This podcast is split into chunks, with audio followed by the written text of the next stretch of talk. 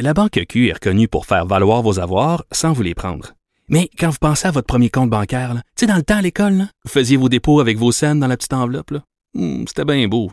Mais avec le temps, à ce compte-là vous a coûté des milliers de dollars en frais, puis vous ne faites pas une scène d'intérêt. Avec la Banque Q, vous obtenez des intérêts élevés et aucun frais sur vos services bancaires courants. Autrement dit, ça fait pas mal plus de scènes dans votre enveloppe, ça. Banque Q. Faites valoir vos avoirs. Visitez banqueq.ca pour en savoir plus. Martino, souvent imité, mais jamais égalé. Vous écoutez Martino, Cube, Cube Radio. Alors, tous les mercredis, je discute avec Adrien Pouliot, chef sortant du Parti conservateur. Salut, Adrien. Hey, salut. Toi, le prendrais-tu, l'AstraZeneca? Ah oui, moi, je prends, on prend le premier du bord. non, non, tu sais, je pense que je- moi, je suis pas un conspirationniste, je suis pas un anti-vax, là. Euh, moi, je crois que, tu sais, c'est- un miracle, ce vaccin-là. Puis, tu sais, aujourd'hui, on a tellement de données tellement rapidement. Tu sais, comme là, je sais pas, là, il y a eu 20 thromboses euh, sur, euh, tu sais, je sais pas, moi, un 11 million millions. de cas, tu sais, je veux dire, on- 11? 11? Ouais, je pense que c'est 11 millions de personnes qui ont reçu l'AstraZeneca, puis euh, il y a eu 30 cas. Ah oui, là, sais, je veux dire, normalement, dans pas. D'ailleurs, je pense que j'ai vu un chiffre que c'est moins que le- le- le- la moyenne générale, même pour les gens qui sont pas vaccinés. Mais oui. Non, non, mais écoute, euh, je pense que tu as plus de chances ou de risques de- de- de- d'avoir des effets secondaires avec de l'aspirine. Oui, c'est ça, c'est ça.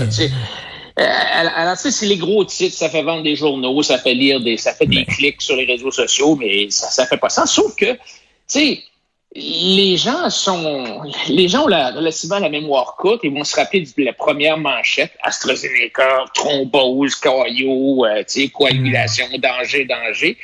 Et euh, ça va retarder malheureusement la, la- la vaccination pour certaines personnes qui vont avoir peur. Et alors c'est malheureux. Moi, mais, mais quand même, ça étant dit, c'est un miracle de la technologie ces vaccins-là. C'est un, aussi un miracle. Ça montre que quand tu tenses le gouvernement dans le coin, puis quand tu laisses faire le privé, que tu peux arriver à des résultats extraordinaires. Quand tu regardes la vitesse, Richard, la vitesse à laquelle ça s'est fait, c'est miraculeux. Non, non, non, non, non, non, que- il faut, faut pas te priver, là. Ils l'ont dit, les CHSLD, il faut tout nationaliser ça, là. C'est incroyable. Hein, quand même, là, ils sont revenus avec ça, là, les, pro- les médecins, les infirmières qui nous disent qu'il faut éliminer les CHSLD privés non conventionnés, comme si, euh, tu sais, au, au- au- dans le public, ça, ça marchait. Ben oui, ça marche bien. Tu sais, tu sais, il y a, y a- tu sais, on s'en est déjà parlé, il y a trois genres de CHSLD au, au- au- au Québec. Il y a les, les publics qui sont gérés et financés par le gouvernement. Il y a les privés conventionnés qui sont subventionnés par le public, mais qui sont gérés par le privé. Puis il y a aussi ce qu'on appelle des CHSLD privés non conventionnés, qui en fait, ça, ça a émergé. En fait, c'était des résidences pour personnes âgées. Et là, le gouvernement était en panique parce qu'il n'y avait pas assez de place dans les CHSLD publics et dans les CHSLD privés conventionnés. Alors, ils sont sortis avec des appels d'offres disant on cherche des places, on cherche des places, trouvez-nous des places. Nos vieux, ça déborde, ça déborde. Alors, il y a des gens qui avaient des petites maisons euh, plus ou moins bien organisées, qui ont soumissionné.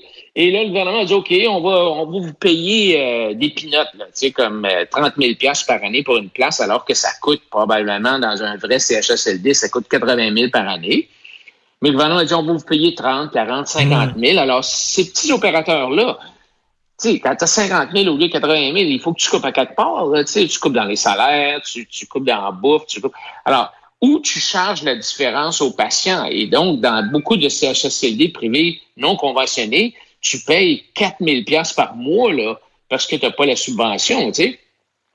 Euh, Alors, tu sais, de, de, dire qu'il y avait une enquête dans la presse aujourd'hui sur les, euh, les là, qui étaient des, euh, des privés conventionnés, que c'était un désastre, tout ça. Moi, je suis loin d'être certain que la, la solution, c'est de, de, de tout nationaliser. Ben, quand écoute, écoute, regardes, euh, euh, écoute, euh, Adrien, un des gros problèmes avec les CHSLD, c'est qu'on laissait les employés passer d'un CHSLD à l'autre. Mais ça, c'est une décision euh, des autorités publiques. C'est pas le privé, là, tu sais, à un moment donné, de dire que il faut tout nationaliser, là, euh, Mercadier, il dit là, ça prend Pharma Québec, là. Tout, tout, tout l'achat des médicaments et des vaccins, il faut que ça soit nationalisé. Bon, créer une autre patente, là. Attends. Mais, mais tu sais, au mois de mai passé, dans le journal, il y avait un article sur, qui, qui s'appelait Le secret des quatre CHSLD épargnés par la COVID. Et il y avait quatre, il y a eu quatre CHSLD sur l'île de Montréal qui ont été épargnés par la COVID. Hmm.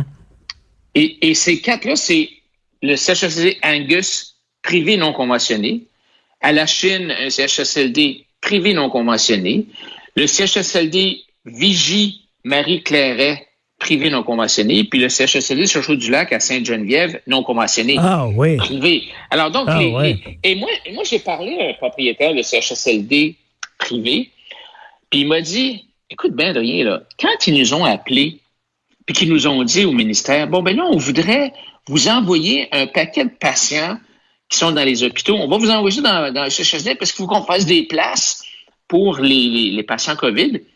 Ils disent donc, on leur a dit, allez vous faire cuire un œuf, là. Vous ne vous nous enverrez pas un paquet de patients ici. Là. On ne sait pas s'ils sont malades, on ne sait pas qu'est-ce qu'ils ont. Alors, alors, ce gars-là, il a dit au ministère, hey, allez, vous, laisse faire, oublie ça. Et il n'y a pas eu, lui, non plus, un seul cas de COVID. Hmm. Alors, quand on, quand on dit, ah, il faut permettre aux CIS et aux CIUS de, d'obliger, de- le- les CHSLD à suivre les directives, les directives du ministère, je suis pas trop sûr, parce que dans ce cas-ci, mon ami, moi, quand il a dit au gouvernement, allez vous faire cuire un œuf, je ne suis, je, je ne suis pas vos directives, je suis pas obligé de les suivre, puis je les suivrai pas. Hmm.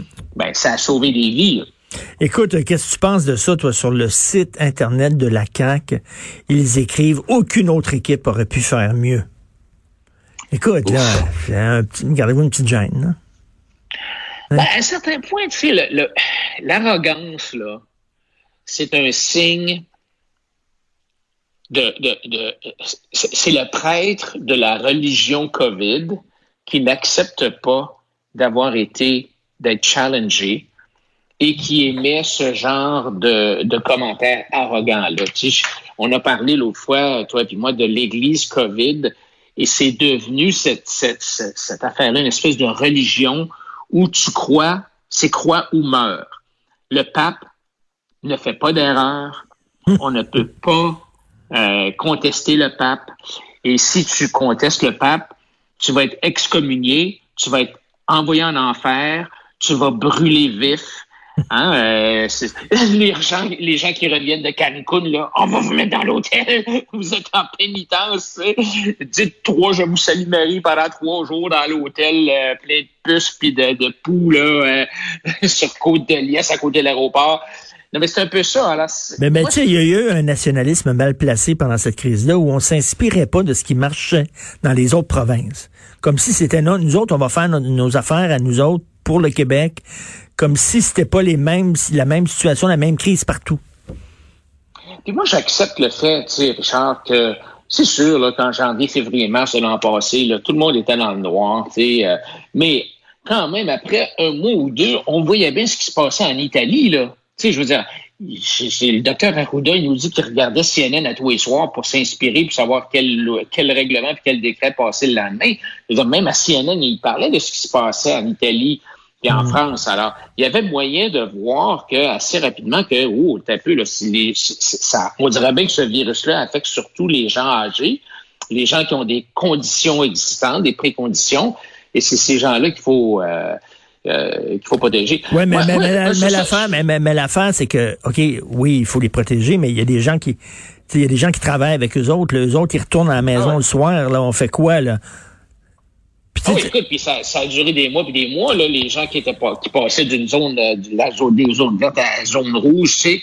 Euh, dans, dans les, les CHSLD dont je te parlais tantôt, là, les privés qui ont été épargnés, là, une des choses qu'ils ont, tu sais, une des choses qu'on fait, d'abord, ils ont dit que, ils ont dit aux gens, il y a- OK, là, là, euh, si c'est chaud, là, vous restez dans le chaud, vous commencez pas à vous promener d'un bord puis puis de l'autre. Deuxièmement, euh, ces gens-là euh, ont, ont- ont pas hésité à mettre la main à la pâte pour aller acheter du matériel de protection. Ils en ont trouvé rapidement. Ils ont dit à leurs employés, si, si vous travaillez pas, si vous êtes malade, on va continuer à vous payer, là, parce qu'on veut pas que vous reveniez malade. Alors, ils ont dit à leurs à leurs gens, écoutez, euh, comme en Colombie-Britannique, Parce que, tu sais, il y a beaucoup de gens en temps partiel là-dedans qui se promènent d'un CHSLD à l'autre. Le lundi, ils font le, celui à Laval. Le mardi, ils font celui à, à Pointe-aux-Trembles. Le mercredi, ils se promènent d'une place à l'autre. À Colombie-Britannique, ils ont dit, là, c'est fini, là. Vous ne vous prenez plus. Ben vous oui. restez au même.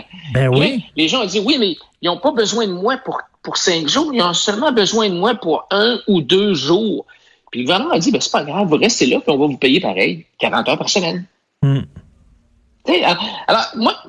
Bon, ça c'est pas- bon, on c'est- sait- on- pour ça que ça, ça prend une enquête publique, Richard. C'est ça. Oui. L'arrogance qu'on entend euh, de la CAQ, c'est ça, ça c'est un problème vraiment sérieux et c'est pour ça que ça prend une enquête publique pour pouvoir faire la lumière sur ce qui s'est vraiment passé. Il y a des gens qui n'osent pas parler actuellement, qui, qui prennent pas de chance, qui veulent pas perdre de contrat avec le gouvernement, qui veulent, Hmm. bon, c'est pour toutes sortes de raisons, qui veulent pas se faire attaquer par le, le collège des médecins ou par l'ordre des comptables. Hein. Tu n'as pas le droit de critiquer au Québec, sinon tu te fais, tu te fais dégommer. Hein, tu te fais excommunier. Alors, ça prend vraiment une enquête. Et comment pour ça se faire fait qu'il y a des entrepreneurs, comment ça qu'il y a des entrepreneurs qui étaient prêts à, à- à- à produire un vaccin, qui étaient prêts à faire des masques, qui n'ont pas su de, ils ont pas reçu de l'aide du gouvernement? Toutes ces affaires-là qu'il faut. Écoute, je, je parlais à Éric Duhem, qui va peut-être être ton successeur, et lui il dit en matière de vaccin, il est pour le libre choix. Ok, c'est correct. Libre choix, ok, on on oblige personne à se vacciner. Bon, je comprends. Mais les travailleurs de la santé qui veulent pas se faire vacciner, ça, je, je catch pas, par exemple. Ben, travailleur de la c'est-à-dire que santé. Moi, moi, moi, je suis d'accord que c'est un libre choix, mais il faut que tu assumes les conséquences de ton choix. Tu sais, je veux dire, si ton employeur dit, écoute, moi, là, pour que tu rentres dans mes locaux, Hum. il faut que tu sois vacciné. Moi, ça me semble légitime. C'est un contrat entre deux personnes que le gouvernement a dit, tu n'as pas le droit de sortir dehors, marcher dans la rue si tu n'es pas vacciné. Là, j'ai un problème. Hum. Mais qu'un employeur, et même qu'un qu'un commerce dise, écoute, tu rentres pas dans mon commerce à moins d'avoir un masque. Moi, je trouve ça correct. Tu sais, je veux dire, c'est- une relation privée et euh, tu peux tu peux très bien faire ça. Mais euh, moi, je veux pas que le gouvernement commence à m'obliger euh, sous peine d'une amende ou d'aller en prison euh, de me faire vacciner. Là. Non, ça, Non, mais ben, c'était travailleur de la santé, par contre, oui. Là. Oui, parce que oui. parce que c'est un contrat de travail. De la Hmm. même façon qu'on peut dire à un employé, ben écoute, tu n'as pas le droit de voler, il faut que tu respectes tes, co-travailleurs, euh, tu peux pas euh, cracher d'en face des patients, tu peux, il y y a un certain nombre de règles que, qui, qui sont incluses dans un contrat de travail. Il peut y avoir, par exemple, un, un code vestimentaire. Si tu respectes pas mon code vestimentaire, mon grand, ben va travailler ailleurs. Ben c'est c'est un peu la même chose si tu risques de mettre euh, tes, tes collègues de travail ou ton tes, mes clients à risque euh, en transmettant le virus, ben je regrette. Alors, moi, moi, j'ai pas nécessairement de problème avec ça. Il va y avoir un marché qui va s'établir, puis je pense que naturellement, les gens vont, vont décider ce qu'ils veulent faire. Il y a des, il y a des, euh, il y a des magasins qui vont dire ici, tu n'es pas obligé de porter le masque comme client. Il y en a d'autres qui vont dire ben ici, il faut que tu portes le masque comme client. Puis là, tu choisiras où est-ce que tu vas magasiner, où dans quel restaurant tu vas, euh, bon, ce genre de choses-là. Mais tu sais, j'aime autant. Euh, J'aime autant que ça se fasse comme ça plutôt que d'avoir une loi ou un décret qui dit si t'es pas vacciné, tu t'en vas en prison. Puis euh, en terminant rapidement, le, le passeport vaccinal, comme quoi les gens vaccinés vont pouvoir, euh, mettons, euh, aller au resto, aller dans des festivals, aller voir des shows, mais ceux qui sont pas vaccinés pourront pas. Est-ce que tu- pour toi c'est discriminatoire? Ben, encore une fois, c'est une question de, de laisser le choix entre le client puis le fournisseur de service. Moi, moi, je, moi, j'aurais pas de problème à ce qu'un restaurant dise, écoutez, avant de venir dans mon restaurant, là, si ça vous dérange pas, j'aimerais ça savoir, si vous êtes vacciné. J'ai pas de problème avec ça. De la même façon que Air Canada pourrait dire, à un certain point, faire une grosse publicité, dire, ben, nous, dans nos avions, on prend seulement les gens vaccinés. tu sais. Ou euh, peut-être, puis Air Transat pourrait dire, ben, nous autres, on va prendre les deux, mais ceux qui sont pas vaccinés mettent un masque. tu sais. Il y, y a un arrangement qui va se faire naturellement comme ça. Mais que le gouvernement commence à empêcher les gens euh, de faire ce qu'ils veulent euh, s'ils sont pas vaccinés ou s'ils sont vaccinés, ça, ça j'ai un problème avec ça. Alors, le passeport vaccinal, pour moi, c'est pas différent d'un, tu nos anciens carnets de vaccination. Là, tu sais, euh, si tu veux. euh, euh, D'ailleurs, je pense que même, si je me trompe pas, Richard, si tu veux envoyer ton enfant à l'école privée ou peut-être même publique, je sais pas, il faut que tu sois, il faut que ton enfant soit vacciné. Là. Euh, Il me semble que ça, ça, c'est en place. Alors, mais je veux pas que ça soit une affaire gérée par l'État. Je pense que c'est aux individus puis aux, commerçants, aux finisseurs de services de, de s'entendre entre eux sur comment En terminal, tu sais, comme si, pourquoi il n'y aurait pas des restaurants qui disent, tu as le droit de fumer dans notre restaurant? Tu, tu, choisis, là. Ah si tu travailles chez nous, euh, tu le sais, il va avoir la boucane. Pourquoi il n'y a pas des avions où on dit, ben, dans cet avion-là, tu vas avoir le droit de fumer? Puis, tu sais, puis si ça t'intéresse pas, ben, tu y vas pas, tu sais, c'est tout. C'est ça. Puis, euh, écoute, euh, tu sais, tu dis, prenez des chances, par contre, si vous avez l'avion fumeur, il peut ben y avoir de la fumée secondaire, puis il y a des études qui disent que c'est dangereux, tu sais, il faut renseigner les gens. Mais, mais peut-être qu'à ce moment-là, ben, tu aurais un, fumé, tu sais, ou euh, tu, peux fumer dans l'avion. Peut-être qu'aujourd'hui, c'est en faillite, mais, ben oui, c'est ça. je pense que le marché, doit, le marché peut s'arranger. Je veux dire, c'est Ben oui, mais il pas toujours imposer des, des, des, des, des recettes mur à mur, des mesures mur à mur. Laisser, laisser l'industrie privée, comme on dit, euh, gérer ça avec ses clients, puis les clients décideront où c'est qu'ils vont manger, dans quel cinéma ils vont aller. Tout à fait. Merci beaucoup, Adrien. Bonne semaine. Salut, Salut.